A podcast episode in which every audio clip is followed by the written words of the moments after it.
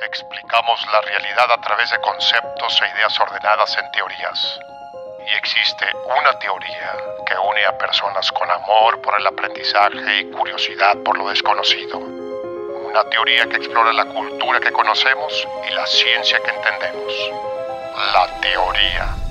Del besito que te mandamos por escucharnos. Yo soy David. Y yo soy Karen. Y esto es La Teoría del Besito, un podcast en donde debatimos ideas, cultura y ciencia con humor y amor. En cada episodio hablaremos sobre temas de interés personal con mucho aprendizaje que ofrecer. Como David y yo tenemos diferentes áreas de conocimiento y experiencias personales, tendremos debates más completos con el fin de aprender nuevos temas y divertirnos. El día de hoy vamos a hablar sobre la creación del universo y hablaremos sobre los mitos que diferentes civilizaciones formaron para explicar el origen de todo y la perspectiva que los avances científicos nos han dado sobre el principio del universo. De esta forma podemos aprender de diferentes culturas sin negar el conocimiento científico que ya tenemos. Entonces, comenzamos. Primero vamos a relatar algunos mitos de creación, los temas recurrentes que, que, vemos en ellos, y después, que es lo interesante y la razón por la que deberían escuchar todo el episodio, es vamos a crear nuestro propio mito. Porque hay muchos, no todos son iguales, y francamente, muchos están mal. Están mal. La verdad, están mal.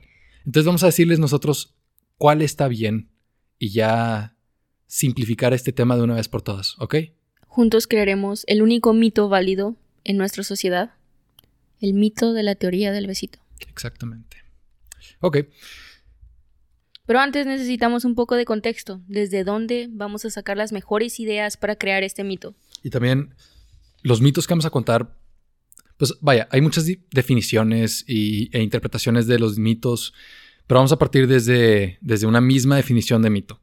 Mircea Eliade nos dice que los mitos narran historias sagradas, relatan eventos que tomaron lugar en un tiempo primordial, son fábulas del origen del tiempo y, en otras palabras, nos cuentan cómo, a través de seres sobrenaturales, la realidad entró en existencia. Y esta realidad puede ser toda la realidad como el cosmos o una parte de ella, como una isla o un ser vivo o una faceta de la naturaleza humana. O ritos o costumbres. Exacto. Y estos mitos de creación tratan de responder preguntas importantes. Entre ellas, ¿por qué crear un podcast? Aunque, aún siendo tan importantes, ninguna menciona un besito. La verdad. O sea, hay mucha, ¿cómo decir? Interacción entre dioses. Hay muchos testículos voladores, espuma en el océano, pero no hay besitos. Es mucha acción, poco juego. Entonces, nosotros vamos a dar besitos en este podcast. Unas cuantas aclaraciones, hablando en serio. No somos expertos, no somos, ¿cómo se dice?, académicos de los temas que vamos a tratar en el podcast, lo que vamos a hacer es curadores. Bueno, pero ¿cómo se llama el Art Attack? ¿Cuál era el lema? ¿No necesitas ser un experto para qué? No, yo no tenía Disney. Conozco Art Attack. Pero no necesitas ser un experto para ser un gran artista. Es. Eso me gusta. Eso me gusta. Ajá. Y ese no va a ser el lema, pero es, es, un, es un dicho que vamos a tener. No necesitas ser un experto para hablar de algo como si lo fueras. Hiciste una pausa muy rara, pero sí, sí entiendo de dónde viene. pero vamos a ser más como curadores, como curadores de arte. Vamos a recolectar información importante, investigar a profundidad sobre los temas, digerirlos y rumiarlos, digerirlos otra vez y regurgitarlos para ustedes como... Bombo. Como un bombo que vomitó el universo. Sí. Exactamente. Nosotros estamos vomitando episodios. Es un proceso creativo. Sí. Es algo, es algo importante. Entonces, con eso ya fuera del camino, solo queda decir que mitos tiene una etimología griega y significa palabra o historia. El catedrático. Es importante conocer el origen de las palabras, nos ayuda a entender. Ok, continúa, continúa. Gracias. Y de este modo no estamos diciendo que... ¿De dónde viene, perdón? No escuché. La antigua Grecia. Ah, viene el griego. Sí. ¿Puedes declinarlo? ¿Puedes declinar? No sé inclinar palabras. no sé qué acabas de decir, pero está bien.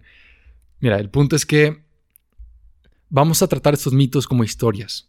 Sí, no es algo, no estamos diciendo cuál es verdad, cuál es mentira, cuál fue el real origen, porque pues eso lo vamos a decir cuando inventemos nuestro mito.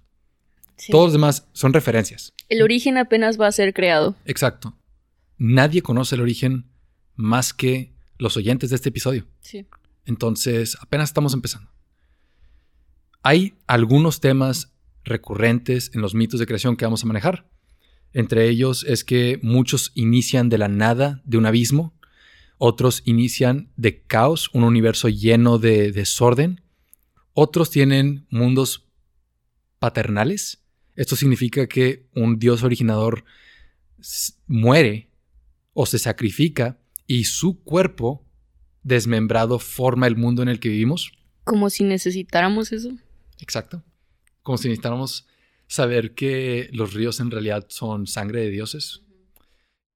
X, el punto es que estos temas son recurrentes y algunos mitos los contienen, otros no. No vamos a ver todos, pero vamos a al menos mencionar uno de cada tipo, uno de cada clasificación, comenzando por uno cercano a nuestro hogar, México. Eh, es el mito de los aztecas, su mito de creación. Este entra en la categoría de ex nihilo, origina de la nada, y es la leyenda del quinto sol. En resumidas cuentas, los dioses existían y querían traer el mundo a existencia. Entonces se juntaron en Teotihuacán. ¿Cómo? ¿Dónde estaba Teotihuacán si no había nada? No sé. Ese no es el punto. El punto es que crearon el mundo. Y se reunieron en Teotihuacán y los dioses decidieron que era necesario que dos de ellos o alguien se lanzara a una hoguera para iniciar el mundo. Seleccionaron a un dios fuerte, un dios débil, y cuando era momento de lanzarse, el dios débil se lanzó primero porque el fuerte dudó, tuvo algo de miedo. El dios débil se convirtió en el sol después de quemarse en la hoguera, y el fuerte ante la envidia y el coraje de no ser el primero y el más grande, se lanzó segundo y se convirtió en la luna. Esto, este mito, tiene varias partes. Uno, origina de la nada. No había nada antes que los dioses y esa, ese es el detonante de la historia. Los dioses se reúnen y se ponen de acuerdo para crear algo. Dos, explica fenómenos naturales o explica la, realidad que, que existe. Vemos el sol, vemos la luna. ¿de dónde vinieron? Tal vez un dios aventó una hoguera. Ey, eso tiene sentido porque eso parece una bola de fuego y me quema al verlo como el fuego. Oye, pero qué injusto. O sea, estas personas tienen, estas deidades Sí. tienen la capacidad de crear y deciden que, hey, quiero un espectáculo. Sí. Quiero que se quemen, que muéranse, a ver qué pueden hacer. Tiene que valer la pena. O sea, nada es gratis. Y si han jugado Dark Souls, este, este mito va- les va a sonar familiar. Porque no quiero spoilear, pero algo muy parecido fa- sucede al final de- del primer juego. Donde el juego toma lugar en la era de fuego, la luz, hay muchas fogatas, se trata de continuar encendiéndolas y se está acabando. Entonces tú tienes que decidir si lanzarte la hoguera y ser el combustible de, de la nueva era o dejarla extinguirse. ¿Tú qué harías? Pues yo por accidente elegí este final, pero lo quiero volver a jugar para elegir el otro. Ya. Porque yo haría, o sea, yo lo dejaría. Y de hecho, esa es la historia. De que, según la historia, este se extingue. Porque el 2 y el 3, los juegos de Dark ya Souls 2 y perdiste la 3, mitad de la audiencia.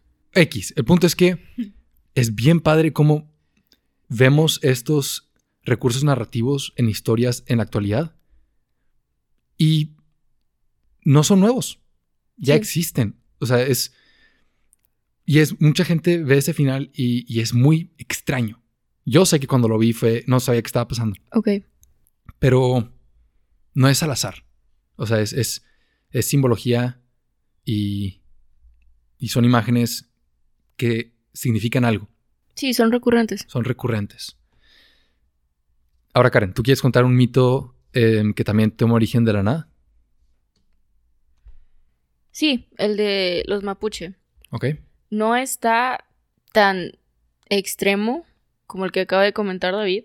Y este está un poco más confuso porque tiene un origen general y tiene un origen que es una variación de una mezcla entre lo mapuche nativo y lo judio-cristiano, o sea, el mito judio-cristiano.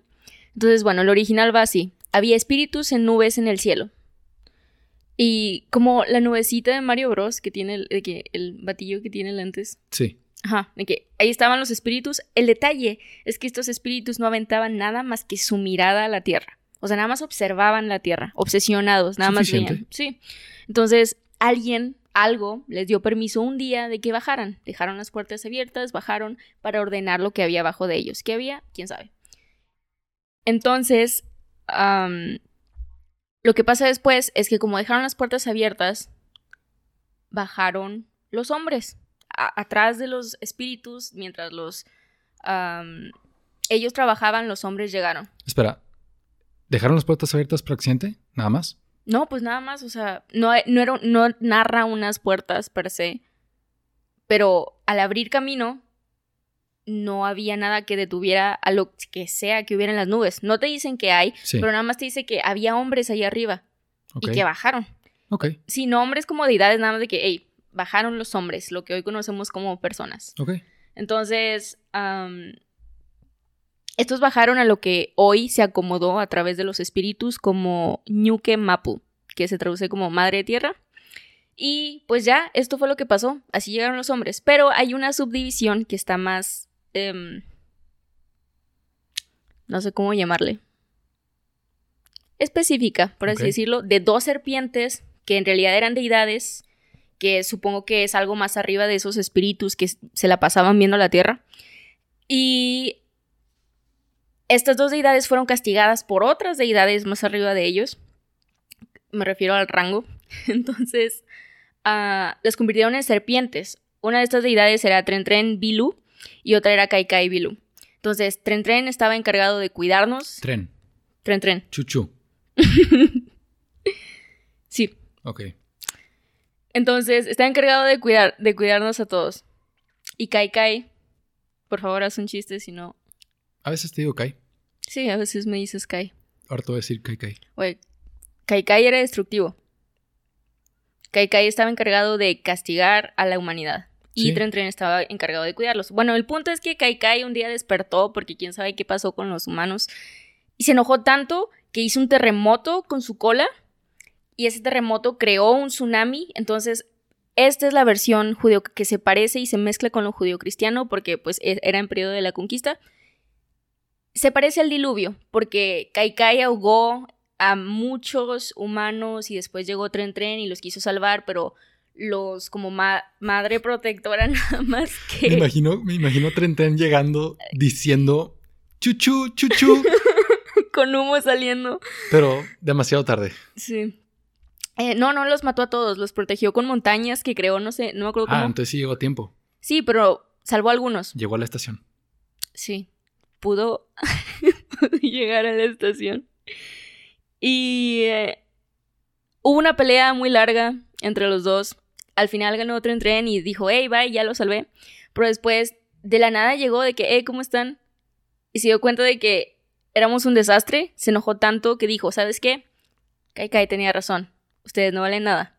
Y hizo erupciones volcánicas. Y le habló a Kai Kai y le dijo, hey, vamos a destruirlos. Ya no me gustan. Y- Está horrible. Sí, Está horrible. sí, sí. O sea, te paso que Kai Kai sea destructivo y por odio o la, o la razón que tú quieras. Porque era su motivo. Exacto. Ajá. Pero que la deidad encargada de protegerte diga, eres tan decepcionante Que nada más. que me voy a cambiar de bando y voy a ayudarle a Kai Kai. Sí. y es más, volcanes. Sí, O sea, diluvio es una cosa, volcanes es otra. sí. Está triste. Toda la zona eh, que se supone que es en América del Sur, Chile y Argentina, que tiene estos eh, desastres naturales por Kai Kai y Tren Tren. Explicados desde los mapuche. Entonces sí, esa es mi aportación en esa área. Siguiendo el hilo de dioses que odian a los humanos porque son inútiles. Oye, pero, o sea, ni siquiera los odian porque los crearon mal hasta ahorita. Sí. En Ex Nihilo no es porque, hey, te, yo te creé mal y te odio. Otro mito donde, pero aquí sí fue por, porque los dioses estaban creando a los humanos mal, es el de Polémico. polémico. ¿Qué es crear mal? Está complicado hablar de crear humanos Sí.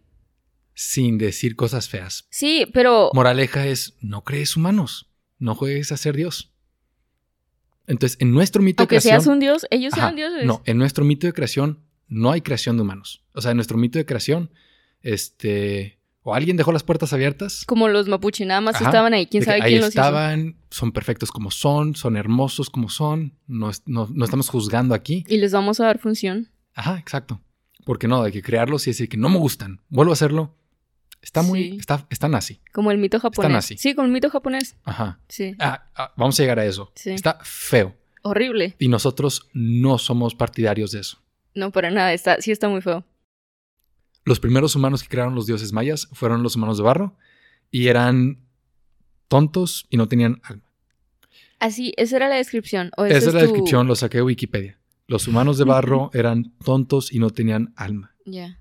Entonces los dioses mayas lo borraron, volvieron a intentar. Ey, ¿no pueden dar besitos? No, no. Hay que Pues borrarlos. sí, y de hecho los segundos... Puedes dar almas sin besitos. Puedes dar almas sin besitos. Puedes dar Dark besitos sin alma. Puedes dar Este- besitos sin alma. puedes... No. Tienes que tener alma para dar besitos. Si no son ¿Qué? algo mecánico, es nada más presionar tus labios contra una superficie. Eso no es un besito. Un humano. Ok, está bien. Sí, no, un, be- un besito tiene humanidad. Y eso es lo que le faltaba a los humanos. Crearon humanos de madera. Ok. Todavía les faltó. Los humanos de madera sí podían moverse, podían andar. Pinocho. Exacto, podían hablar, pero eran perezosos y no tenían voluntad. No eran de verdad. No eran de verdad. Finalmente, crearon humanos usando... Y sabes que estos son los buenos porque son materiales raros. ¿Qué usó? masa de maíz y la sangre La de los dioses. alquimia. Exacto, alquimia. Y ya estos humanos somos supuestamente nosotros. Entonces, ese es el, el mito de creación de, de los humanos, según los mayas, y nos deja la enseñanza de que en nuestro mito no hay creación de humanos, ya están ahí. ¿Sí? Porque está feo decir que hay, hay, una forma perfecta de ser humano. Sí. Imagínate. Y aquí, o sea, nosotros somos abiertos. O sea, cualquier humano que nos preste la atención y escuche un episodio es suficiente.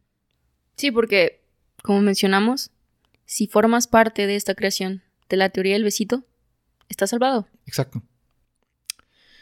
Continuamos. Esos son los mitos de creación que parten de la nada. ¿Ibas a decir algo? Sí, que nos tachen de culto. Ojalá no. Sí, no, es, es broma. Es nada más. Queremos crear una comunidad de aprendizaje. Eso es todo. Sí.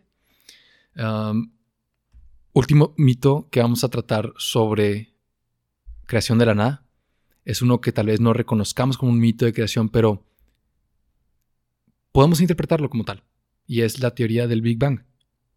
Y aquí en la teoría del besito vamos a usar ciencia para justificar las, las ideas que... Eso viene en nuestra descripción. Nada más no. Pero lo estoy diciendo en memoria, no lo estoy leyendo. O sea, y es, es cierto. O sea, vamos a usar ciencia para Sí, justificar lo que digamos. Sí. No queremos ignorar convenciones científicas.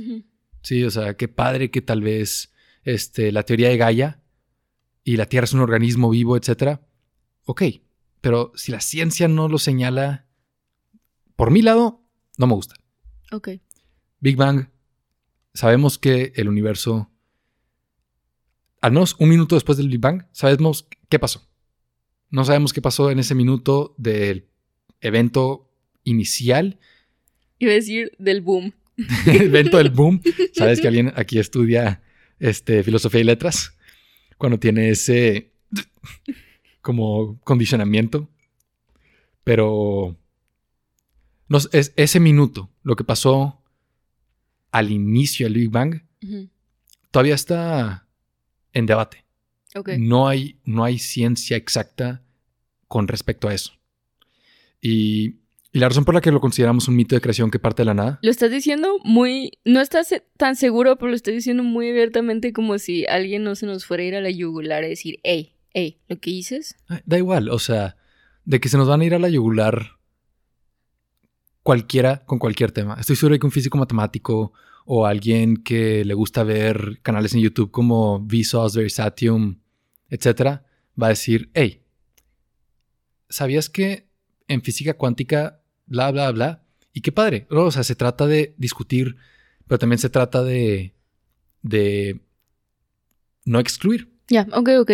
Y como dijimos al principio, no somos expertos, estamos tratando de aprender. Sí. Em, y claro que nos vamos a equivocar. Y, y, esto que estoy diciendo ahorita lo estoy casi, casi repitiendo de este Roger Penrose, un matemático que ganó premio Nobel sobre física este año.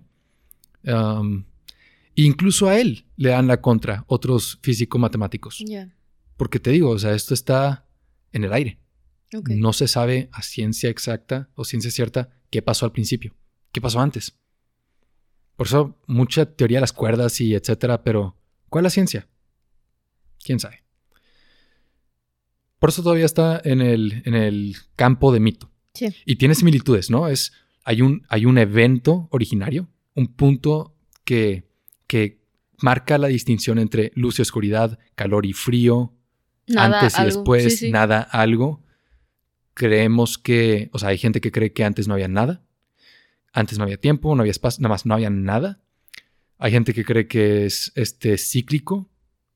Se como um, expande, contrae, expande, contrae. Y como pulmones, ¿no? La teoría del universo como pulmones. Sí.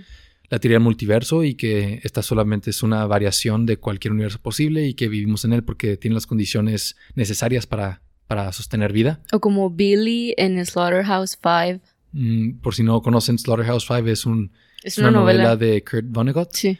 Um, Billy es un um, oftalmólogo que se desprende del tiempo.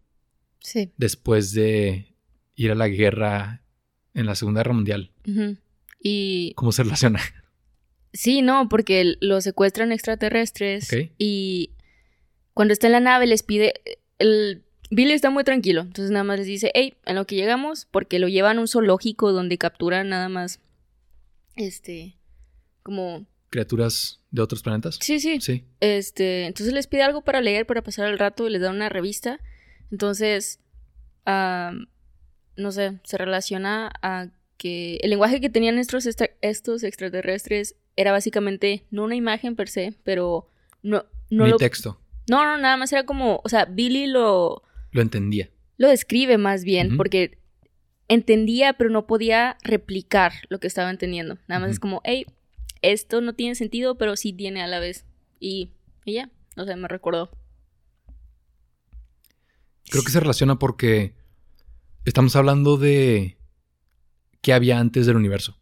Y existimos no, dentro de... yo lo mencioné porque era por el bucle, ¿sabes? De que se repite, se repite. Ah, porque los extraterrestres vean el tiempo como, o sea, sabían cuándo se iban a morir, sabía cuándo iba a volver a emerger la vida. Sí. Y no les preocupaba porque no entendían el tiempo como una línea, entendían el tiempo como un círculo. Como Rival. Y al leer esta, sí, al leer esta, sí, sí. también extraterrestres que, que no ven el tiempo de una manera lineal. Exacto, sí. Como los humanos. Entonces, Billy, al ver su forma de escritura, y al no entender, o sea, no sabía su lenguaje, no sabía su idioma, él entendió el tiempo como una esfera y no podía explicarlo por su limitación de lenguaje, que en este caso era inglés. Sin embargo, lo entendía. Entonces ya me recordó por eso. Yo, y te digo, yo creo que se relaciona porque quién sabe dónde se originaron estos alienígenas y por qué podían comprender ciencia que está fuera de nosotros. Porque nosotros, o sea, existimos dentro de este universo, tenemos ciertos parámetros, um, percibimos cuatro dimensiones, no más, y aunque existan más dimensiones, no las percibimos. Sí. Y tal vez estos alienígenas sí las perciban, porque se originaron en otro ni siquiera, lugar no funciona. Sí. Porque o sea, si son más dimensiones, no es como el espacio que conocemos. Punto es, voy a decirlo, en otro lugar. no, de, de otra parte. Sí, sí. Y, y, y hablar de el origen del universo, el tiempo antes del tiempo, es muy difícil porque nosotros solo existimos en un universo que maneja tiempo. El día que deje de existir el tiempo, dejamos de existir. A lo que me refiero con- cuando digo, y que está bien raro decirlo, el día que termine el tiempo Sí. es, va a suceder. Porque, o sea, eh, no, va, va- va a pasar. O sea, el tiempo se va a terminar. Y eso es lo que dice Roger Penrose. Siento que estás como esos señores eh, vagabundos que Dios el fin viene, sí. el fin viene. No, no, no nos, así. no nos va a tocar a nosotros, le va a tocar a los fotones. Y eso es lo que dice Roger Penrose. Y la idea es de que el universo sigue expandiendo, van a seguir habiendo agujeros negros, eventualmente van a tragar todo, excepto fotones que pueden escaparlos. Y en un universo donde solo existen fotones que no tienen masa, no hay forma de medir el tiempo. Es un universo, y así lo dice Roger Penrose, para mí tiene sentido, un universo que no tiene masa y no puede medir tiempo, como que se confunde y pierde noción del tiempo. Entonces, después y antes ya no significan nada para este universo. Y así como iba avanzando, comienza a retroceder. ¿Cómo vas a ligar esto con lo demás?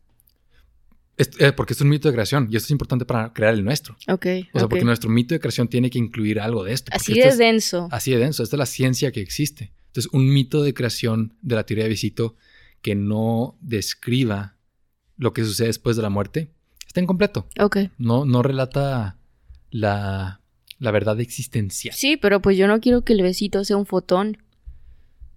Mira, Yo no quiero que no tenga masa. Pero no nos va a tocar a nosotros. Está bien.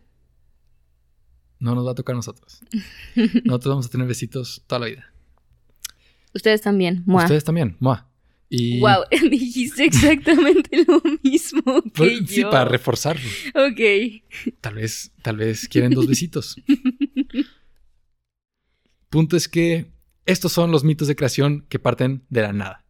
Y rápidamente voy a ver los mundos paternales, los que se originan del des- desmembramiento de dioses, y los mundos que se originan de familias de dioses. Y después Karen nos va a contar un mito que marca el orden entre el hombre y la mujer y un mito que relata el orden entre los humanos y los animales. Sí. Ok, vamos a tratar de Hacerlo ¿De rápido. acelerarlo? Sí, sí. para poder crear el nuestro. Va.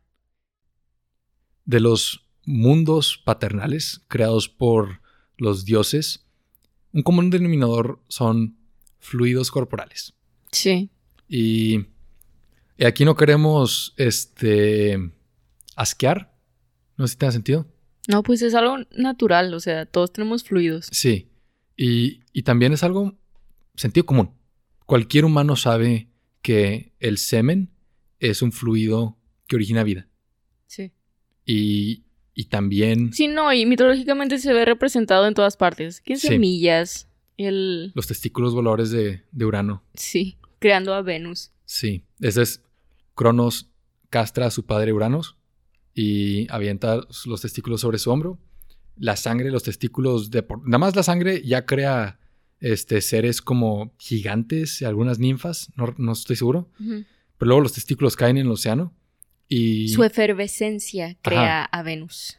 o Afrodita. Sí. sí. Y... Pues sí, o sea, nada se desperdicia. Sí. Otro mito egipcio em, relata un dios que inicia el universo a solas, frotándose en placer. Y tú podrías decir de que, hey, tal vez estaba de que, como, escupiendo. No, No, porque dice e- expectoración. Esa es una palabra que, que se usa. Que este dios expectora el universo. Pues sí, pero ¿de dónde? Entonces, más un un ejemplo de, de muchos dioses que originan el mundo con sus fluidos antes que las partes del cuerpo. Otro es el mito de Mbombo, de Boshongo Bantu en África. Creo que este es el pueblo Boshongo Bantu. Y Mbombo vomita el universo. Primero vomita el sol, vomita eh, la tierra, vomita un mar de lodo, vomita Todo. todo, Sí. todo. Y tiene, igual, tiene sentido. O sea, ¿De dónde sale? Y si piensas en un Dios, no es de que ¡pup! lo hizo aparecer, tiene sentido que salga de él. Sí. ¿no? Es, es él el que origina. Como Atenea de Zeus. Ajá. Otro, otro mito. Tú. Ajá, sí, cállate. No, no, no, no, no, no es cállate, es. O sea, va de ligado. Sí. Fue un ajá muy seco. Perdón por el ajá seco. No quería que fuera seco. Cero besitos. Ay, no. Pero bueno. Ya me sentí triste. No, está bien. Estaba vomi- Mombo estaba vomitando. Tiene sentido que salgan de él. Y ya terminó de vomitar. Y otro, otro ejemplo de esto es Fanku, de China, un dios que nace de un huevo gigante, igual y el huevo recuerda a el ovocito como, como célula germinal, ¿no? Célula que origina una vida. Y aquí rompe la cáscara de huevo. Fanku, dios gigante, igual ordena el mundo crea contrastes, crea la humanidad, los educa, etc. Pero después, y esto es algo que va a sonar un poco extraño para como el lado occidental del mundo, muere. Y, y los restos del cuerpo de Fanku forman el mundo ¿Cómo que, que, va a conocemos. sonar raro para el lado occidental? Jesús también murió. Pero no, o sea, Jesús como, igual y aquí no queremos meternos en rollo, pero, o sea, Jesús era hombre. Ya, ok. si Dios sí, Padre pero- muriera y su cuerpo cayera al océano y, y el Vaticano tuviera que, No, ok, ya vi tu que punto. jalar su cuerpo con un barco al Antártico para que no se eche a perder. Sí, vi tu punto ya. Sí, sí, o sea, está raro Sí, que razón, sí. el Dios principal muere. Pero no pasa nada porque Crea en su muerte. su, su bóveda craneal forma la bóveda de los cielos, Su sangre su sangre son- los ríos, Sí. sus, sus pechos las montañas, etcétera. Y no, y luego de que y las larvas que se comen el cuerpo se convierten en enanos, o sea, cada que todo, todo Sí. se convierte en algo. Y este, igual, algo importante de este mito es que Fanku deja un vacío y ese vacío lo llena la maldad, el dolor, el sufrimiento, na- nada más maldad, Sí. todo lo malo. Y, y eso explica por qué nuestro mundo no es perfecto, porque Fanku murió. Ok. Pasando a los mitos de familia, ¿no? Donde hay hijos, em, muchas... Ok, aquí bien importante. Se hace la distinción de madre tierra y padre cielo. Y tiene algo de sentido porque madre tierra da vida, o sea, vemos que la vida nace a partir de las madres y vemos que la vida también nace a partir de la tierra. Y padre cielo, esta figura autoritaria, supervisando, observando, no hay, no nace vida de- del cielo, Sí. pero está presente. Es- existe esa dualidad y es muy recurrente. Muchas, muchos mitos de diferentes civilizaciones lo manejan de esa manera. Uno importante para mí es el mito de creación maori. Ok. Maori de las islas del Océano Pacífico, cerca de Nueva Zelanda. Em, La Zelanda nueva. la, la Zelanda nueva. Primero existe Padre Cielo, Madre Tierra. Y se aman y se dan besitos, pero están demasiado pegados. Uy. La Tierra y el, y el cielo son casi casi uno mismo. No es conveniente. No, para nada. Y tienen hijos, pero los hijos nacen entre ellos y están apretados entre el cielo y la tierra. Y, y como que cada uno tiene una diferente opinión al respecto. Uno dice, no pasa nada, me gusta estar aquí. Otro dice, este, hay que, que preguntarles que se separen, pedirles que amablemente que nos dejen respirar. Ajá. Otro dice, hay que matarlos. Otro dice, hay que separarlos a la fuerza. El Entonces, freudiano y ajá. después el. No sé cómo sería el último. sensato. Y Separarlos de la fuerza de sensatez. eso es lo que hizo y funcionó. Ok. Entonces, todos le hicieron caso a él y los separaron a la fuerza, pero sangraron. Eh, la sangre de la madre tierra se convirtió en la arcilla roja Ok. y la sangre de padre cielo se convirtió en el atardecer. Está muy bonito, pero. ¿Y luego qué fue de los.? Se quedaron- los papás se quedaron separados. No, pero los hijos, ¿qué fue de ellos? Y los hijos, pues la mayoría se convirtieron en, en partes de la naturaleza que conocemos. Árboles, montañas, animales. ya, cosas- fenómenos naturales. fenómenos naturales. Ok. Pero el mayor se quedó resentido porque él no fue el de la idea de separarlos. Creo que el mayor fue el de la idea de matarlos, pero no estoy seguro. El punto es que se enojó porque no, no lo arregló. Se Y volvió Kai Kai, nada más. volvió- y se volvió Kai Kai. Se convirtió en los huracanes, las tormentas, los, los tsunamis, todo. Vengativo, ok. Para dañar a sus hermanos como venganza por no haberle hecho caso a él. Y eso explica eh, el mundo desde la perspectiva maori. Entonces, Padre Cielo, Madre Tierra, eso lo vamos a usar. Otra teoría, teoría de... El ruso. el de otra teoría. teoría, la teoría del besito. Borat. Borat. Bueno, ruso. Sí. Pero la teoría del besito. Otra teoría de, de familiar. De familiar. Otra teoría de familia. De dioses. este. Es la teoría de. Y lo voy a pasar rápido. Primero, la teoría nórdica. No es Digo, que si lo mito, vieran, mito. ¿Cuál teoría? si lo vieran, tiene una lista inmensa. De que Eh, yo lo estoy viendo. Quiero, quiero. Dice rápido, pero. No quiero pasarme los temas, ¿sabes? No o sea, obviamente no vamos a contar varios mitos, pero quiero decir los, los que nos van a servir para crear el nuestro. empecemos. Sí, continuamos. Continuamos. Gracias. Em, el, el mito nórdico de, de la creación de- del universo inicia con, y lo, y- bueno, lo cuenta en la Edda prosaica, inicia con Ymir, un gigante de hielo, el principal, el, el equivalente a Urano, este Dios Padre. Inicia. ok. Él crea al hombre y la mujer de su axila izquierda, no importante, sí. los humanos pueden salir de la axila izquierda, eso me gusta, eso lo podemos usar para nuestro mito de creación. Sí. Pues de la derecha, pero izquierda funciona. Sí. Es más tierna. Es más tierna. Y besitos a una axila, Aceptables. opinión en los comentarios. Deberían de ser normalizados. En mi opinión, deberían. Sí.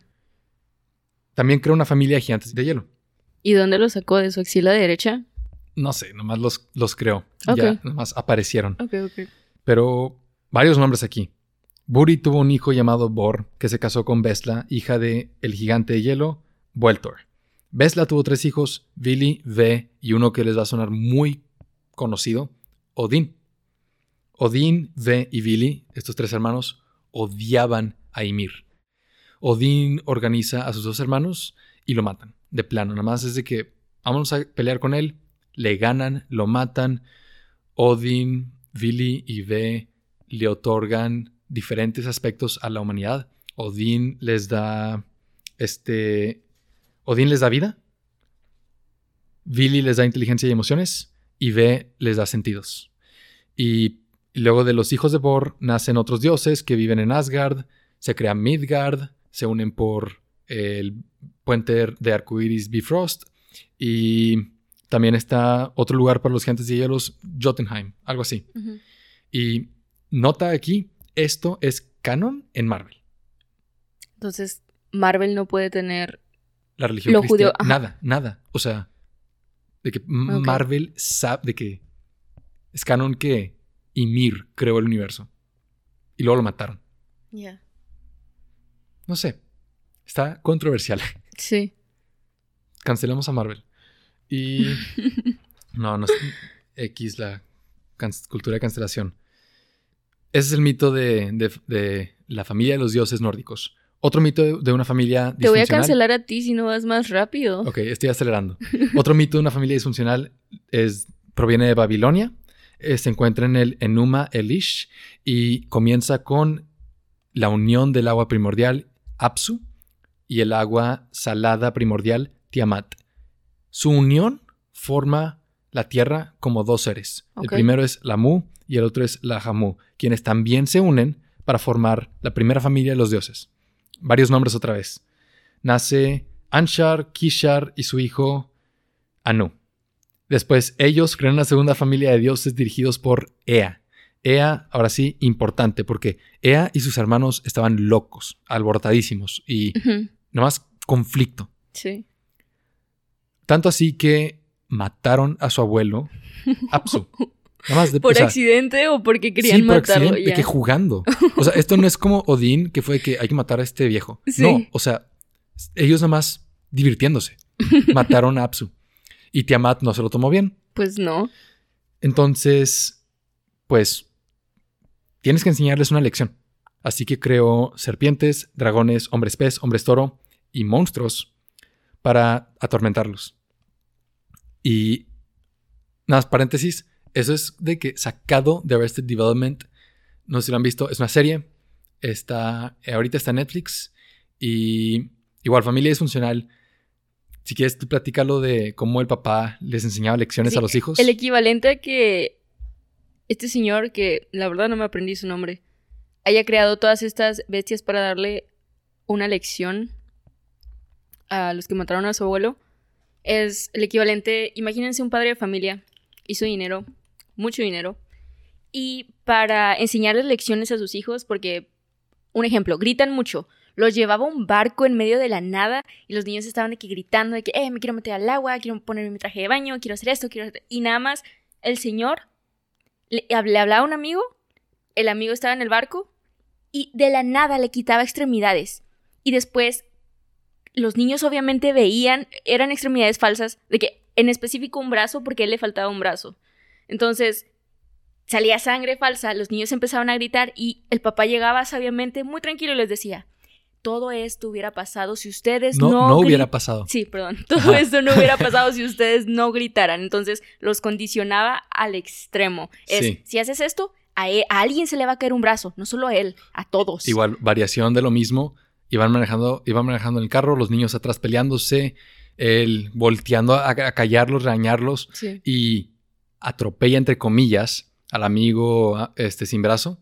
Hace que salga volando el, el brazo prostético, empieza a entrar toda esta sangre, frena y les dice, esto es su culpa, por su culpa este hombre perdió un brazo y luego el, el- el amigo bajaba la ventana, se asomaba y, hey, soy yo otra vez.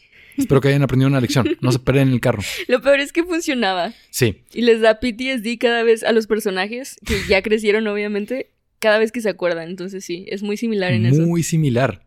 Porque ¿cómo, ¿cómo más van a aprender una lección si no creas monstruos? Entonces, Ea, uno de los hijos que mató al abuelo, bastante preocupado, le pide ayuda a su hijo Marduk. Y tal vez no tiene sentido Su que... nombre suena malo. Pues eh, suena malo nada más con, con esto siguiente, de que Marduk. Marduk dijo de que sí te ayudo, a cambio de ser nombrado rey de los dioses y del universo. Obviamente. Claro, ¿no? Y si no estás en una posición para negociar, aceptas lo que tienes. Marduk les ayudó, venció a Tiamat y se convirtió en rey de los dioses y el universo. Nada más. Nada más. Pero muy padre porque Dios Padre, digo, Padre Cielo, Madre Tierra, hijos chiflados. La cristianidad pegando. Sí, Dios padre, es- Dios padre. ya, nomás trabado. vamos a, bueno, vamos a crear un mito que, que incluya todo. Pero hijos chiflados, lecciones aprendidas. Bien. Así va a ser el podcast. Pero recuerda que nuestro objetivo es explicar el origen del besito. El- ¿Cuál es el mito del besito? Sí. Para allá vamos. Un mito donde hay muchos besitos Ujú. Es el que relata la relación entre el hombre y la mujer. El mío, el mito japonés. Este está, a mí se me hace muy triste. El final, se- bueno, el final no es, no compensa que hayan sido súper malos, pero bueno, empezamos. Tenemos el reino de las nubes, donde existen estos dioses. Hay siete generaciones divinas de estos dioses. Y que se llama, o sea, este reino se llama Takamagahara. Entonces, de estas siete generaciones, los más chiquitos, que prácticamente o sea, son relativos, el hombre se llama Izanagi y la mujer se llama Izanami.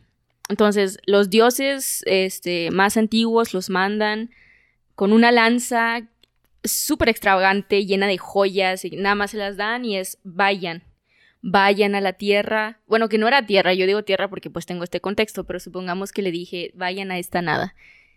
A, diver- a, discernir lo que hay de agua, de vegetación, de tierra, de ro- todo, todo. Entonces estos, estos dos, estos dos deidades bajan con su lanza y empiezan nada más de que a picar, a dividir todo. Entonces en una de esas meten la lanza al agua, la sacan y cuando la sacan sale lodo. Entonces de ese lodo sale de que, lo que conocemos como de que territorio, lo que conocemos como, como tierra. Es era una isla. Sí, que se llama Onogoro. Entonces, de esta isla, este, les que después de hacerla, este Izanagi dijo, hey, nos quedó muy bonita, hay que vivir aquí, no hay que regresar, ya, ya hicimos lo que teníamos que hacer, pero hay que quedarnos aquí. Entonces, hicieron una casita, se quedaron ahí, hicieron un, obviamente con el portal que divide el reino de las nubes de lo que ellos crearon, y después decidieron crear un rito de matrimonio para crear una familia.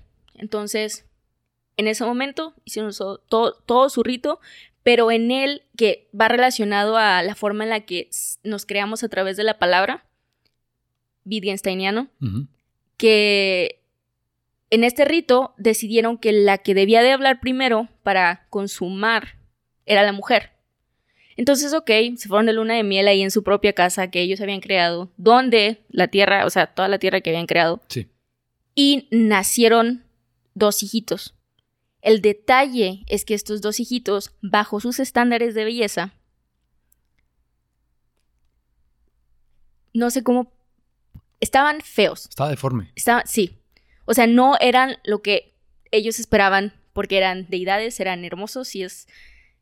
Salió algo que no esperaban. Entonces, los dioses se dieron cuenta, como que se enojaron porque no les eh, habían avisado que se iban a quedar en la tierra. Y empezaron a discutir y de repente los dioses dijeron, oigan, ¿saben qué? No importa quién sea ahí, pero nada más cambien su rito. En lugar de que hable primero el hombre antes de consumar su relación. Perdón, en lugar de que hable la mujer, que hable el hombre. Y hicieron lo mismo, los dejaron vivir ahí. El hombre habló primero y adivina cómo... ¿Qué pues ya, obviamente ya todo salió bien. sí. No, pero espérate, se me olvidó mencionar lo que se me hizo muy triste. O sea, antes de que la intervención divina de, hey, esto ¿qué está pasando? ¿Por qué estás consumando un matrimonio? ¿Por qué estás haciendo estos ritos? Cuando descubrieron que los bebés eran deformes bajo sus estándares de belleza, los pusieron en una canastita y los aventaron al río. Nada más de que, hey, váyanse, no los quiero ver. Ok. Sin nada, o sea, a la muerte, nada más vete. ¿Segura? No estoy segura de eso. Porque lo busqué. Pero, ok, tiempo. Tú avientas un bebecito a un río en una canasta. Es para que se muera. Sí, es de que a la muerte. no dije murió, dije que se vaya a la muerte. A la muerte, sí, Porque, lo, porque me preocupé por el bebé, sí. los bebés, y lo busqué. Y el primero. A tiempo en unas versiones dice que es uno y en otras versiones dice que es dos. En la mía dice que es dos, pero obviamente. Para mí, tiene sentido que sean dos. Ok. Porque pasa una vez y es de que, ok, tal vez fue un error. Sí. No, no creo que tenga nada que ver con el hecho de que seamos hermanos. Sí. Tal vez nada más salió mal. La segunda vez vuelve a salir mal y ahí se sé, algo, estamos haciendo algo mal. Y ya le preguntan los dioses y les dicen la solución, que es que el hombre el primero que, em, empezando bien con sexismo eh, desde tu mito de creación. Nuestro mito no va a tener sexismo. Oh, bien. Entonces, bueno, ya como tuvieron paréntesis. El bebé. no, espérate. Nada más para terminar esto. Sí tuvieron todos estos bebés y se transformaron en todas las regiones cercanas a Japón. Todos los pequeños. Sí. Todo eso son los bebés de Izanagi y esta Izanami. Y tuvieron más. Sí, sí, tuvieron más. Pero este, el, nada más voy a decir el primero, porque busqué qué fue lo que pasó. Ok. Y encontré que lo puso en el río, era para que se muriera. Sí. Y lo encontraron y lo criaron. Como Hefesto, nada más que. Exacto. No, qué triste pero se convirtió en el dios de los pescadores llamado primero Ebisu. Ok. Y es uno de los siete dioses de fortuna en Japón. Entonces, de que... Tuvo un buen fin. Tuvo un buen fin. O sea, a sus tres años dijo, hey, necesito piernas, las creció por voluntad propia, dijo, necesito, I gotta do something. El ajolote. sí, dijo, tengo que hacer algo en mi vida. Sí. Y después tuvo tanto éxito que se extendió su deificación y se hizo dios de los comerciantes y granjeros y lo nombraron Hiruko. Entonces, bien por él. le fue muy bien. O sea. Digo, le fue mejor que sus hermanos, que nadie se acuerda que son. le fue mejor que sus papás. le fue mejor que las siete generaciones divinas del reino de las nubes. Porque la mamá dio luz al fuego. Mm. Y la quemó. Tanto así que, o sea, no existía la muerte y por eso Sí. no se murió Ebisu, Ok. porque no había un concepto de muerte. Y cuando da luz al fuego, Sí. no muere. Solamente queda tan lastimada que termina en el inframundo. Ok. Y aquí es donde empieza a haber como muchas similitudes. Sí. Eh, ¿Quién era el hombre? Izanagi. Izanagi. Izanagi. Izanagi va y busca a Izanami en el inframundo. Y cuando la encuentra, Sí. se da cuenta. Primero ella le dice: Dame tiempo. ¿Sí? te, te puedo acompañar a- al mundo de los. del- ni siquiera vivos, nada más. O sea, Izanami mundo está terrenal. en este lugar. O sea, si es un inframundo, Sí. es el inframundo Sí. como lo conocemos, de que no Lleno de es agradable. En este sí, sí, no es, no es agradable. Está lleno de sombras. No quieren estar ahí. Quieren y le salir dice, lo más hey, pronto dame un posible". tiempo. Y le dice: Hey, primero está en sombra. Entonces no la ve. Pero la reconoce. Y le- ella le dice, espérame, un ta- espérame tantito. Y la espera y la espera y la espera hasta que no puede esperar más. Va y la busca y ella está pudriéndose. Está llena de larvas, está en descomposición, su tejido se está cayendo y él queda horrorizado Pues sí. pero no está muerta. Y lo ve y manda a un monstruo a perseguirlo. Algo bien loco. Ella, ella. Sí, como de que, hey, no me debiste haber visto en esta condición, te voy a perseguir. Y se parece al mito de, al mito griego donde este, el- el- la figura masculina puede sacar la- a la femenina Sí. del inframundo, pero si no la voltea a ver. Pero cuando la voltea a ver, se hace de piedra. Sí. Entonces sale del inframundo. Y a esto pasó antes, pero igual sirve eh, el propósito. Izana- Izanagi quedó tan disgustado con el fuego por haberle robado a su esposa que lo cortó en ocho pedazos y se convirtieron en ocho volcanes de Japón. Muy chido. Sí. Igual, para que aprendan la lección. Ok, y ya por último, último mito de creación que vamos a, a relatar. Describe la relación entre los animales y los humanos. El mito de los Inuit, que se origina de las regiones árticas del norte de América. Básicamente, igual, tenemos esta región de... No es que no había nada, nada más había agua. Y pues si nada más hay una cosa, pues para mí no hay nada. En este contexto. Sí, como el de los mayas que este, había un mar pero era inmóvil. sí, sí. es, sí. es como nada. Sí. Entonces, de la nada, insisto, del agua, caen rocas. Nada más empieza a llover rocas. Y me recuerda, sí, nada más empiezan a llover rocas.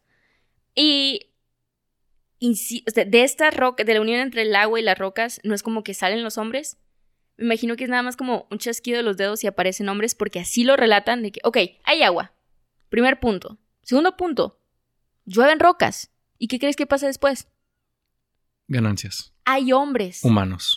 Sí, entonces no hay mucha relación, no es como el agua y las rocas se mezclaron, no, nada más que, hey, hay esto, aparece esto, hombres. Hasta la masa de maíz me tiene más sentido. Entonces, el detalle, esta es la generalidad, porque después hay otra variación que sí les quiero contar para que no se queden nada más con, hey, hay agua, hay rocas, hay hombres. Entonces, después de que aparecen los hombres, en esta variación los describen como personas muy estúpidas. Que, "Eh, no sé sobrevivir, nada más no tengo instinto, ¿qué hago? Y, y se mueren. O sea, no todos, nada más como que, hey, empiezan a decaer, nada más como, hey, ¿qué hago? Estoy asustado, no sé qué hacer, hay rocas, hay agua. Entonces, llega, este, una mujer, igual, aparece. Entonces, ella les da el camino, o sea, cuando llega ella, lo que relatan es, llega la humanidad, porque les enseña comienza a poblarse la tierra, comienza a haber este, un sentido social que es, oye, ¿sabes qué? Hay una jerarquía, hay un propósito, ¿qué vamos a hacer? Entonces, bueno, esta es la versión que está un poco bizarra. En otra versión hay una deidad, no es nada más que ahí está el agua. Hay una deidad que es un cuervo, un cuervo gigante. Y me recuerda mucho al de Dark Souls. Wow. No Sí. quería, o sea, este episodio No, ya sé. es, es una explicación de, de la simbología de Dark Souls. Sí, yo no lo jugué, pero lo vi jugar a David. Y sí, me sí se me quedó muy marcado porque dije, hey, ¿qué vas a hacer con ese cuervo ahí? Que nada más mi pregunta era, ¿qué hace el cuervo ahí? El detalle es que el cuervo de esta de este mito de los Inuit era un cuervo humanoide. No era nada más de que un cuervo gigante, era Ah. un cuervo... Dark Souls 2. Bueno, yo ese no te vi jugarlo. No lo he jugado, pero. Es- ajá. Entonces no tenía esa referencia. El punto es que es un cuervo gigante que sí tiene forma humanoide, incluso cuando es un cuervo gigante, pero puede ser un humano. Si levanta. eh, Y me recuerda al, al pato Lucas cuando lo golpean y mueve su pico. De Ok, que, sí, ya, ya, ya. Lo que él Sí. hace en lugar de que se mueva hacia los lados es que lo mueve hacia arriba. de que nada más como si fuera un sombrerito. Ok. Y se convierte en humano, de que desaparece su pico, nada más de que, hey, soy un humano porque moví mi pico. Entonces, esta deidad, Tiene sentido. sí, este, In- intentan explicarlo. sí, sí, bueno, este hombre cuervo lo que hace es, eh, con sus alas, mueve el agua, sale tierra, las rocas ya tienen sentido porque se crean montañas. Entonces, con sus habilidades de cuervo humanoide, crea lo que hoy conocemos como tierra. Y después empieza a sembrar semillas y aquí es donde no parece tan loco que nada más aparezca de la nada un hombre y una civilización de hombres. Nada más que él siembra esta deidad, que esto es lo que me gustó bastante, no tiene conciencia que puede crear otro tipo de vida más que vegetación. Entonces él empieza a sembrar semillas que quien no te dicen de dónde las sacó ni cómo las hizo. Y después de un tiempo regresa y ve que hay algo caminando. y se acerca y es que, oye, ¿qué es esto? Entonces se baja como cuervo, lo ve y es como, empiezan a hablar, "Ey, ¿tú qué eres? Y ve que le responde, no, pues yo no sé, o sea, yo nada más estoy aquí. Y tiene una conversación con el humano, que es su creación, Esto, con el esto me agrada. Esto, sí, esto material para nuestro mito. sí, entonces, a mí se me hizo bien chistoso, como, eh, ¿tú qué haces aquí? ¿Qué onda? Sí. Entonces, eh, o sea, va, se convierte en humano para que pues no lo asuste y ya empieza, oye, ¿qué onda? Pues, ¿qué sientes? No, pues a lo mejor yo tengo hambre como, y esto me gustó, que tiene un valor, él como deidad tiene un valor, ah, tiene un lado vulnerable, porque él también come, él también descansa, él también bebe agua, o sea, tiene necesidades, y eso es lo que me gustó, que lo vulnerabiliza. Entonces dice, oye, pues si yo como es- esta cosa, ¿come? Entonces fue y voló y le trajo unas fresas y unas moras y, hey, pues come. Y es como, oye, ya comí, tengo más hambre. Entonces empieza a generar toda esta, eh, las necesidades básicas que nosotros tenemos y las empieza a descubrir junto con el hombre. Y es aquí donde dice, hey, pues tú estás muy solo, ¿sabes? Te voy a crear, voy a crear a alguien más. Y empezó a sembrar semillas y sa- emerge la mujer y emerge esta civilización. Entonces llega un momento donde no tienen comida, porque son muchos. Entonces, aquí es donde se comienza a, insisto, crear otra vez como, hey, vamos a averiguar para qué somos útiles, bla, bla, bla, y de aquí empieza como lo que hoy conocemos supervivencia. Creamos nuestras propias eh, cosechas, creamos nuestras propias civilizaciones, creamos nuestras divisiones. Entonces, a partir de aquí se corta con lo específico que les voy a decir del mito. Esto es lo general, pero hay otra versión donde a partir de que emerge la mujer, la mujer está preocupada porque no tienen mucho que comer. Y el hombre está como, hey, no importa, no pasa nada. Y la mujer es de que no, o sea, tenemos que hacer algo. Entonces la mujer va con otra deidad que se llama Kaila y le dice, oye, ¿sabes qué? Ah, bueno, que por cierto, Kaila es el dios del, del cielo y la tierra. Este, del cielo, perdón, nada más. Los ayuda a... Sí, que, que- que Sí, se sí, sí. conforme. Ajá. Cielo y tierra es Si no puede ser ambos, perdón. Entonces, este, sí, es Dios del cielo y nada más le ayuda de que, oye, ¿sabes qué?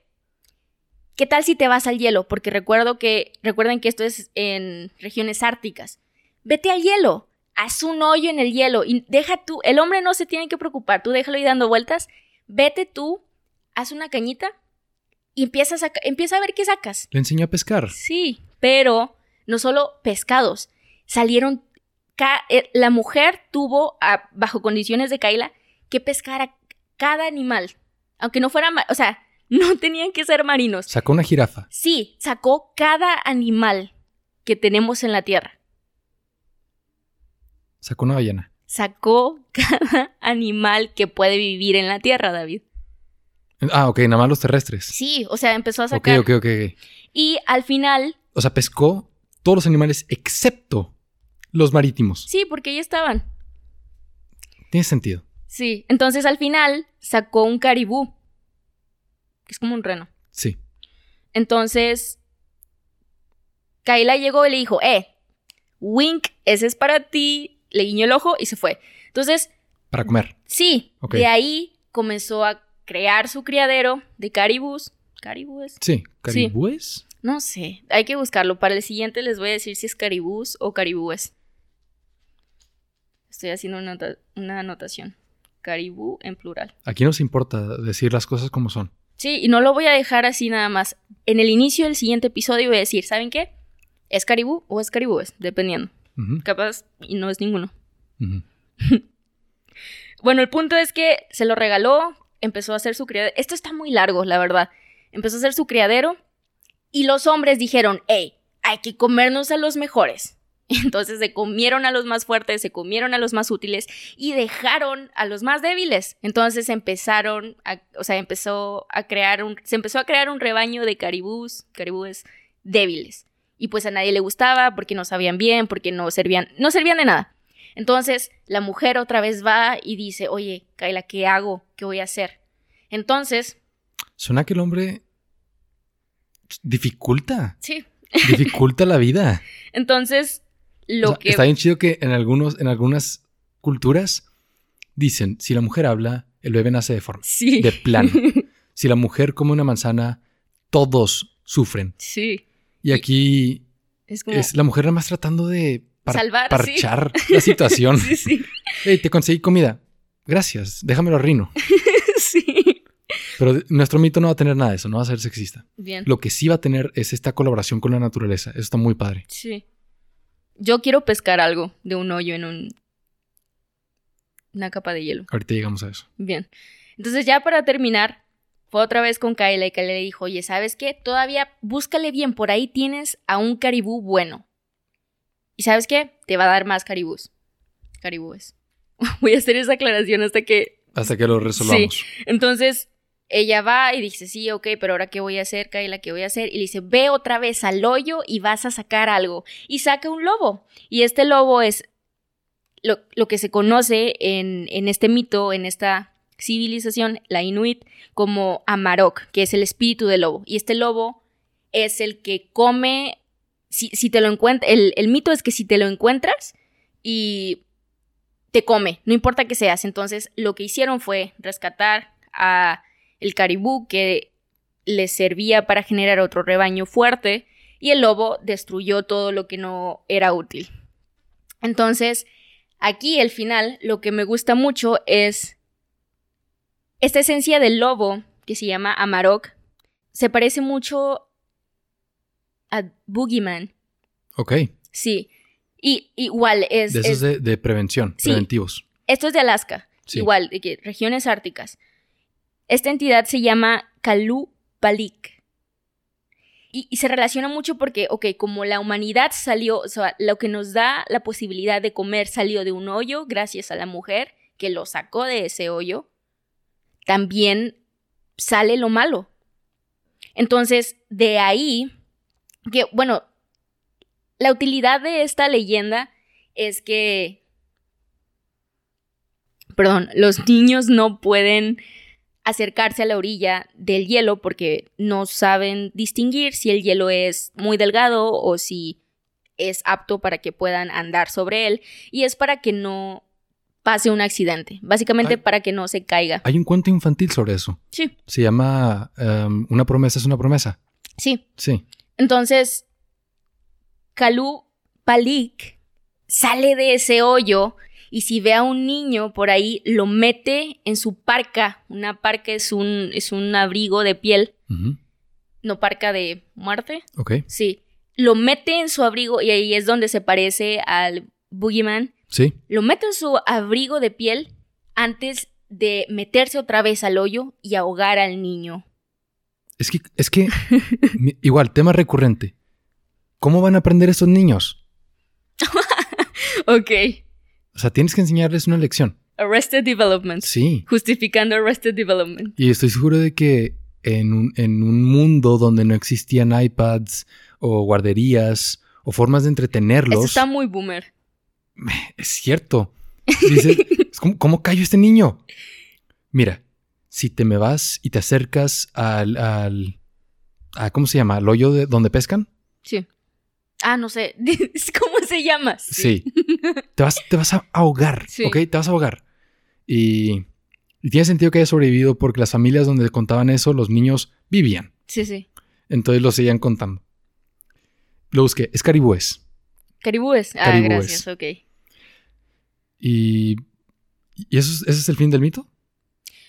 El mito terminó en cuanto el lobo Amarok apareció, pero yo lo quise relacionar con esta leyenda porque me gustó cómo se puede equiparar que, ok, la mujer saca vida de ahí, pero después esa humanidad que sobrevivió gracias a el hoyo en el hielo que usó la mujer, se utilizó para un método de prevención con niños de, hey, no te acerques, ¿sabes? Va a Sí. llegar, va a llegar Kalub Palik y te va a llevar en su parca y te va a ahogar. Entonces me gustó eso, como el hoyo en, en el hielo crea, saca vida y saca eso que te puede ahogar y matar. Y ya, eso es todo. Vamos a incluir eso. Porque ya llegamos a el punto del podcast donde vamos a crear nuestro propio mito. Bien. Y no sé si esto ha sido largo, pero quisiéramos escuchar su retroalimentación. Sí, ojalá haya sido entretenido. Ojalá haya sido entretenido, educativo. Si no, destruyanos en los comentarios. Sí, y lo hacemos más corto. Sí. O di- si, no, si nos empiezan a decir, se saltaron esto, yo quería escuchar más de esto, O se etc. equivocaron en esto. No, a fuerza nos equivocamos. Sí. Pero si, si les gustaría que profundicemos más, podemos hacer un formato más largo. Todavía estamos aprendiendo. Podemos hacer un cortometraje. Podemos hacer un documental. Pero esta es la Fase 2. fase 2. Creamos nuestro propio mito. Yo ya tengo algunas ideas de lo que hemos estado platicando. Ya sé qué es lo que me ha gustado. Ok. Y como en partes, ¿no? Parte proceso de eliminación, parte esto me encanta. Para decir esto es real. Sí. ¿Ok? Sí, sí. Entonces, la, la primera idea. Primero hay que definir otra vez. Sí. Hay una tesis que presenta Claire Chiodini. Sí. No es algo Conocido. conocido. Sí, sí. Lo encontré Pero vale en la YouTube. pena. Vale la pero vale pena. la pena. Es una joven estudiante que presenta una tesis muy, muy concisa y Sí. precisa. Dice que bueno, la pregunta es cómo crear un mito, que es lo que estamos tratando de hacer ahora. Y presenta em, el Sil- Silmarillion de Tolkien, porque tienes a esta persona del siglo XX que creó toda esta épica, pero aparte creó un mito de creación. Y está bastante firme. Y si él lo pudo hacer, ella dice, ¿por qué nosotros no?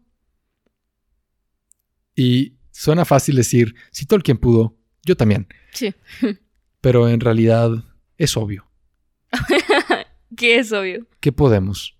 Lo único que tenemos que hacer, según Claire, es hablar sobre divinidad, hablar sobre fenómenos naturales y su origen, hablar sobre la muerte, comunicar verdad existencial a través de escapismo, consuelo y recuperación, y evitar que sea alegoría. Bien. Voy a elaborar, todo tiene sentido, todo lo hemos visto. Alegoría es el que puede causar conflicto. Sí. Y lo de escapismo. Um, Escapismo. escapismo. No sé si, si se diga en español, pero en inglés es, escapismo. Um, tiene que, tiene que sacarnos del, del mundo en el que vivimos por un momento, como el podcast. Eso es lo que queremos, que estos episodios los en parte distraigan, en parte refresquen. Que puedan escuchar un episodio a la semana y sentirse renovados, rejuvenecidos. Que sea un consuelo, que sea una forma de recuperarse. Sí. Y como los bonfires en Dark Souls. Última referencia de Dark Souls, pero bueno. Um, quiero leerles una cita de Charles Long. Bueno, parafrasearlo en español. Los seres a los que nos referimos en los mitos, como dioses, animales y plantas, son formas de poder conceptualizadas existencialmente. Estos mitos no deberían ser entendidos como un intento de explicar racionalmente la deidad. Esto es alegoría. No deberíamos tratar de decir, ok, existe, hay que evitar decir, y esto lo dice Claire, ansiedad. Esto es algo que existe, es algo difícil de conceptualizar, entonces voy a crear un dios que se llama ansiedad y representa la ansiedad. Eso es muy, no tiene dimensiones y no es algo que refleje una verdad existencial. Pues yéndonos desde una forma un poco más sencilla, alegoría es básicamente esta idea no la puedes personificar, o sea, no puedes valerte de una de un ser vivo, animal, humano. Básicamente. Para que exista. Entonces, esa es la regla. Es lo único prohibido. Ahora, algunos de ustedes tal vez cacharon de dónde sacamos toda esta información. Mucho lo investigamos de fuentes externas, pero la principal es Crash Course Mythology, narrado o, presentado por Mike Rugnetta. Es importantísimo, todo esto lo, lo aprendimos de ahí y lo investigamos en otras fuentes, principalmente Wikipedia, pero escúchenlo. Sí. Son, en cuanto a mitos de creación, son seis videos importantes, son de los primeros y se lo pueden echar en una hora y media. Y si quieren aprender más de lo que vimos en este episodio, búsquenlo. No, y ni se siente, se va súper rápido. Sí, es como una película, está padre, está muy entretenido. A mí me encanta Crash Course. Es, yo lo subestimaba mucho en preparatoria, pero a, principios de, de, carrera lo empecé a ver. Y a pesar de que enseñan para un nivel este, medio superior, sirve. Sí, regresar a lo básico. Sí. Se te olvida. Básicos, o sea, sirve. John Green con literatura. Hank Green con ciencias naturales. Sí.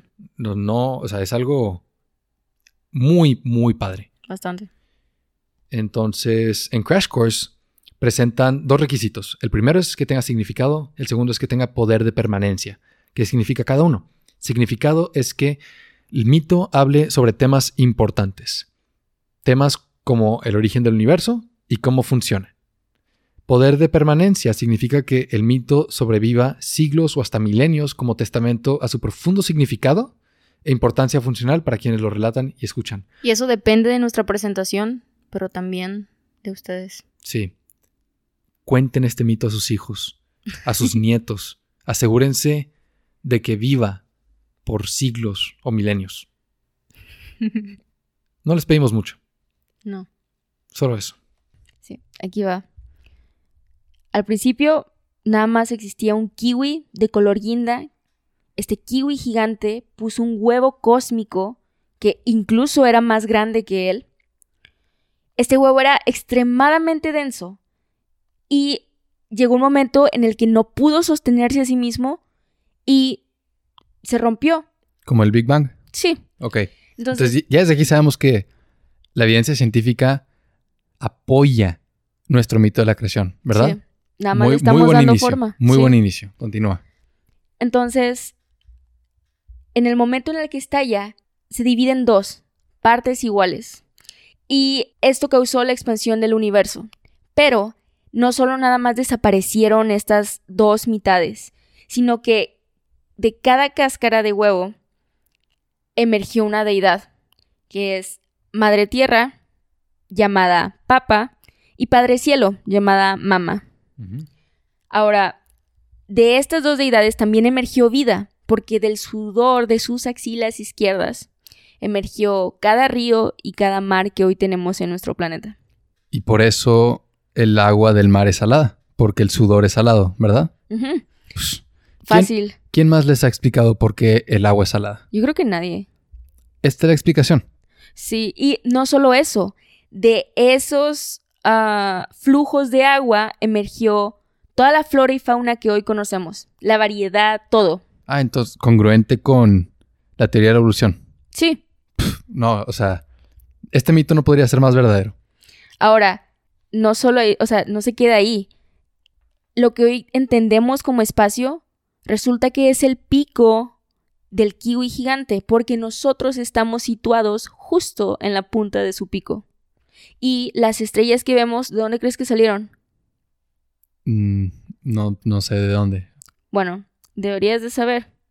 Pero son sus moquitos. Lo que vemos como estrellas son moquitos puntitos del blancos, kiwi. Sí. puntitos blancos en su, adentro de su nariz. ¿Qué más podría ser? Pues sí, obvio. Que, de que bolas de fuego, por favor. Entonces, bueno, creo que este es básicamente el inicio de cómo explicamos la existencia del universo, la vida y todo lo que conocemos como seres vivos. Entonces, a partir de aquí vamos a brincar en la línea del tiempo millones de años después, cuando ya está la Tierra formada, mamá y papá de la nada deciden adoptar una mascota. Todo está tranquilo y es como, hey, vamos a añadir un poco de picante a esto. Vamos a adoptar una mascota. Entonces, entre todos los animales, antes existía una raza que básicamente era una catarina gigante con cara humana. Obviamente ya no tenemos esta especie y lo vamos a explicar, pero esta catarina gigante con cara humana fue llamada Kimo Kimo. Kimo Kimo estaba obsesionado con los humanos a partir de que la adoptaron como mascota y estaba tan enamorada de los humanos, Ah, era hembra. para mí sí. Muy bien. sí. Ok, continúa. Digo, pero puede ser lo que sea, para mí sí es hembra. Continúa. Entonces, estaba tan enamorada de los humanos y estaba tan enamorada de este mamá y papá que le dijo, oye, ¿sabes qué? Todo lo que has creado merece tener sabiduría, de que ser vivo. Y nada más les voy a dar conocimiento en forma de agradecimiento. Entonces, ah, pues ya nos dieron ese regalo, pero nosotros como que no lo aprovechamos y nada más nos desquiciamos con la forma en la que, que teníamos todo esto a nuestro alcance. Y una de las formas en las que nada más lo arruinamos, ah, bueno, las digo más adelante porque a partir de que comenzamos a desquiciarnos, Kimo Kimo nos abandonó. Pero la parte eh, salvadora de esto es que Kimo Kimo tenía un alter ego. Este alter ego se llama Feriferi. Y, o sea, nada más invertidamente tenía cuerpo de humano, pero era gigante, igual que como eh, Kimo Kimo era una Catarina gigante.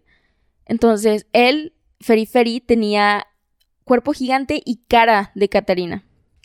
Me recuerda al juguete de Toy Story.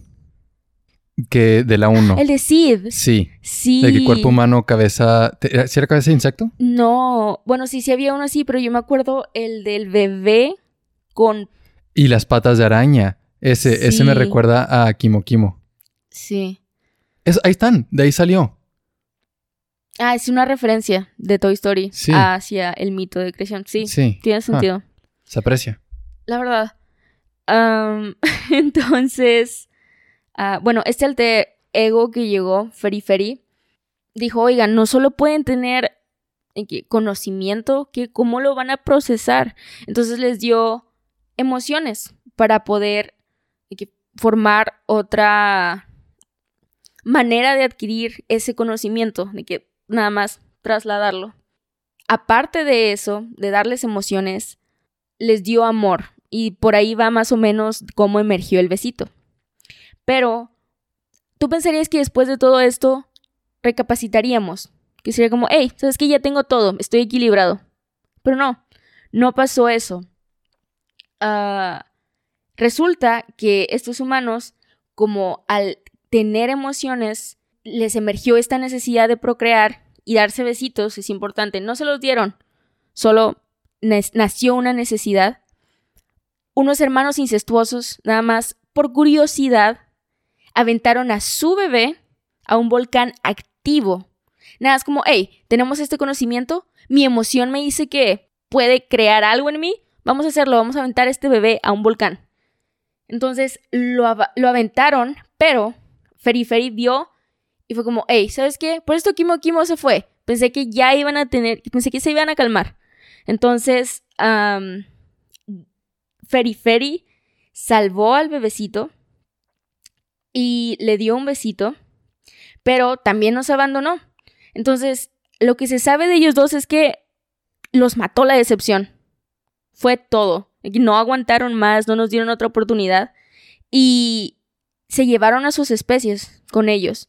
Entonces ya no hay catarinas gigantes con cara de humanos y ya no hay cuerpos gigantes de humanos con cara de Catarina. Nada más no tenemos el derecho por haberlos decepcionado. Eso es una gran pérdida para la humanidad. Sí. Aunque no creo que soportaríamos verlos. Bueno, entonces, cuando extinguieron a toda su especie, tiempo después los encontramos muertos y decidimos que como eran tan grandes no podíamos tener nada más cadáveres ahí gigantes. Entonces decidimos cremarlos. De, del humo de su cremación salieron las nubes. Jamás he escuchado un mito de creación que explicara las nubes. ¿No? Yo no. O sea, de seguro hay, pero nosotros ya lo creamos. Ya, bueno, ok. Digo que sí debe de haber, como, porque debe de haber nada más Debe de como... haber, sí.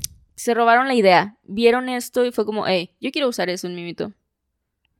Entonces, Está no bien, conozco, está bien. pero debe de haber, sí. Porque todos llegamos a la verdad por diferentes caminos. Sí. Y esta es nuestra verdad. Bueno, entonces, de ahí salieron las nubes y lo más interesante de esto es que la cara de Kimo Kimo no la pudimos quemar. Nada más, ahí se quedó, ardiendo en llamas. Y lo que es lo que hoy se conoce como nuestro sol. Nada más se elevó Ajá. y ahí existe. O sea, entonces lo que hoy vemos como nuestro sol es la cara de Kimo Kimo. ¿Han es un visto- recordatorio. Los Teletubbies. El bebé. Esa es una representación más verídica del sol. Sí, Pero es tan brillante que muchas veces so- solo lo vemos como una, un círculo, una, una esfera amarilla. todos se preocupan por las cuestiones Illuminati escondidas en todos lados. No, No se vayan tan lejos. Ahí está. sí. Ahora, el vacío que dejaron lo podemos experimentar actualmente. ¿Y de qué forma? A través del dolor, del sufrimiento que tenemos y de básicamente todas las maldades que podemos experimentar a lo largo de nuestra vida. Que toda pesadez, toda culpa, todo aquello que nos haga sufrir es un recordatorio de que los decepcionamos y que ya no están aquí por nuestra culpa. Entonces, también otra forma en la que podemos recordarlos, y esto es bien sabido, nada más que no se propaga mucho, ah, es bien sabido dentro de la verdad del besito. Si matas a una Catarina, los espíritus de Kimo Kimo y Feri Feri nada más te maldicen. Tienes una maldición, no sabes en qué forma va a llegar, no sabes qué es exactamente esa maldición, nada más llega y la reconoces. Y que parte de ti sabe y tiene culpa porque es, un, es una decepción que, va que vas arrastrando desde tu origen. Entonces, sí. Ahora, a partir de todo eso, entendemos que vivimos alejados de la divinidad, pero los recordatorios que tenemos de poder redimirnos es que tenemos las nubes, las podemos ver todos los días, que está Kimo, la cara de Kimo Kimo que no se pudo Viéndonos. quedar sin Ujú. nada, es como, hey, te estoy viendo. y los besitos, que es muy importante, nuestros primeros, nuestros ancestros no se dieron besitos, decidieron matar bebés en volcanes, pero nosotros sí tenemos la oportunidad de aprovechar la sabiduría que nos dio Kimo Kimo y el amor que nos dio Feri Feri. Y es algo práctico. Encuentras a alguien que te ame, que tú ames, sean besitos, representan el origen del universo. Sí. O sea, están recreando la versión positiva del mito de creación, el único y verdadero, el del besito. Ya les contamos varios mitos de la creación que existen. Ya les contamos el verdadero mito de la creación que existe. Y ahora vamos a concluir qué aprendemos de todo esto. ¿No? Por- para, para qué, Sí. ¿Para qué discutir casi una hora y media sobre estos temas? Podemos concluir que es importante conocer los mitos de creación que existen porque representan aspectos de la condición humana. Sí. ¿sí?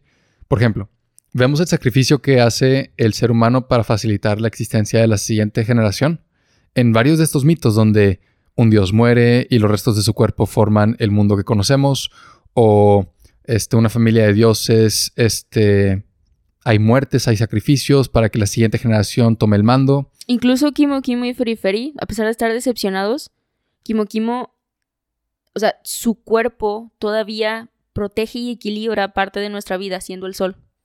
Y los mitos de creación también pueden llegar a ser tan importantes para una cultura que hasta determinan la relación que existe, por ejemplo, entre el hombre y la mujer, Sí. entre los humanos y los animales, y cómo debería ser esta relación. Si debería ser una relación de respeto o, como lo vimos en varios mitos, de injusticia, de, de dominancia uno sobre el otro. Y pues nuestro mito no tiene nada de eso. Nuestro mito es por respeto. ¿Cómo se quebró el cascarón de huevo? Partes iguales. Mamá y papá. Exactamente, sí. sí. Y los dos hermanos incestuosos aventaron el bebé, no solo uno, Los dos fueron castigados. igualmente.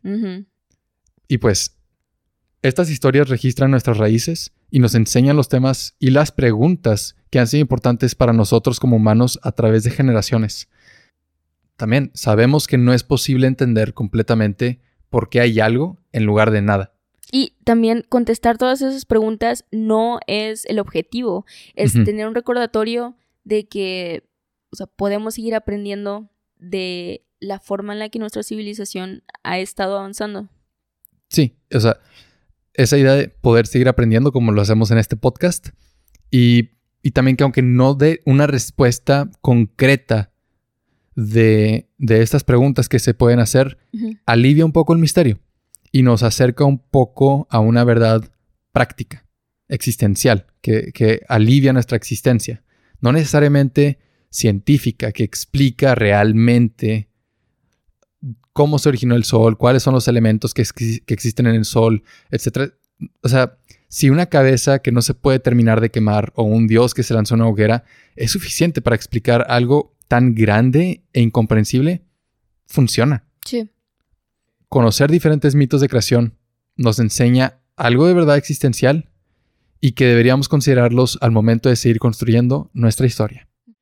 Y empezamos con el tema de mitos de creación porque los mitos de creación nos ayudan a comprender lo desconocido y nos enseñan lecciones sobre cómo vivir mejor. Y eso es lo que queremos lograr con cada episodio. Queremos comprender mejor lo que desconocemos y aprender un poco otras formas de ser. Sí. Si, si tenemos falta de satisfacción en nuestra vida, ganas de comprendernos mejor, esperamos que este podcast sea una ventana hacia eso. O mínimo que se puedan reír. Mínimo que se puedan reír. Sí, o sea, tal vez es mucho pedir este, Sí, encontrar una verdad existencial a través Sí. del podcast, pero es que a mí me apasiona mucho aprender. Yo, o sea, Karen y yo tenemos un amor por el aprendizaje muy presente. Yo creo que eso es lo, ese es lo más, lo que más compartimos. Amor por el aprendizaje. Sí. Nos conocimos en la escuela. Sí, es cierto, pero sí. Y, la mitad de las conversaciones que tuvimos eran sobre cosas que aprendíamos en la escuela. Sí. porque nos gusta mucho aprender. Y queremos construir una comunidad con ustedes donde podamos aprender temas de interés que tal vez no vemos en, en nuestras carreras y comprender lo desconocido. Sí. Entonces, por eso empezamos con este tema. Y como adelanto, les quiero compartir que la siguiente semana vamos a hablar acerca de subliteratura y literatura. También nos gustaría mucho si en redes pueden comunicarse con nosotros. Es más, comuníquense con nosotros. Y si el tema se presenta, tal vez, no, no tal vez, podemos hablar de lo que nos propongan en sus comentarios y preguntas. Estaría muy interesante. Acompáñenos en el siguiente episodio y les mandamos un besito. ¡Mua! Mua. Gracias por escucharnos. Esperamos que hayas aprendido algo nuevo y que te hayas podido reír con nosotros. Suscríbete al podcast, déjanos una reseña y comparte el episodio con tus amigos. Apenas estamos empezando. Necesitamos agarrar tracción para poder seguir haciendo esto. Y también queremos sacar un episodio cada semana. Y para lograrlo necesitamos tu ayuda con donaciones en Patreon. Hay diferentes niveles en Patreon que les dan diferentes beneficios. Hay desde contenido adicional y acceso a Discord hasta presentación de un tema por Karen y entrega de una obra de arte por mí cada mes. Y el punto de todo esto es crear una comunidad de personas que compartimos un amor por el aprendizaje y curiosidad por lo desconocido. Como dijo Karen, acompáñenos la siguiente semana, hablaremos de literatura y subliteratura. Ojalá puedan acompañarnos y podamos seguir aprendiendo y divirtiéndonos. Mua. Mua. Bye. A bye. Bye. Bye.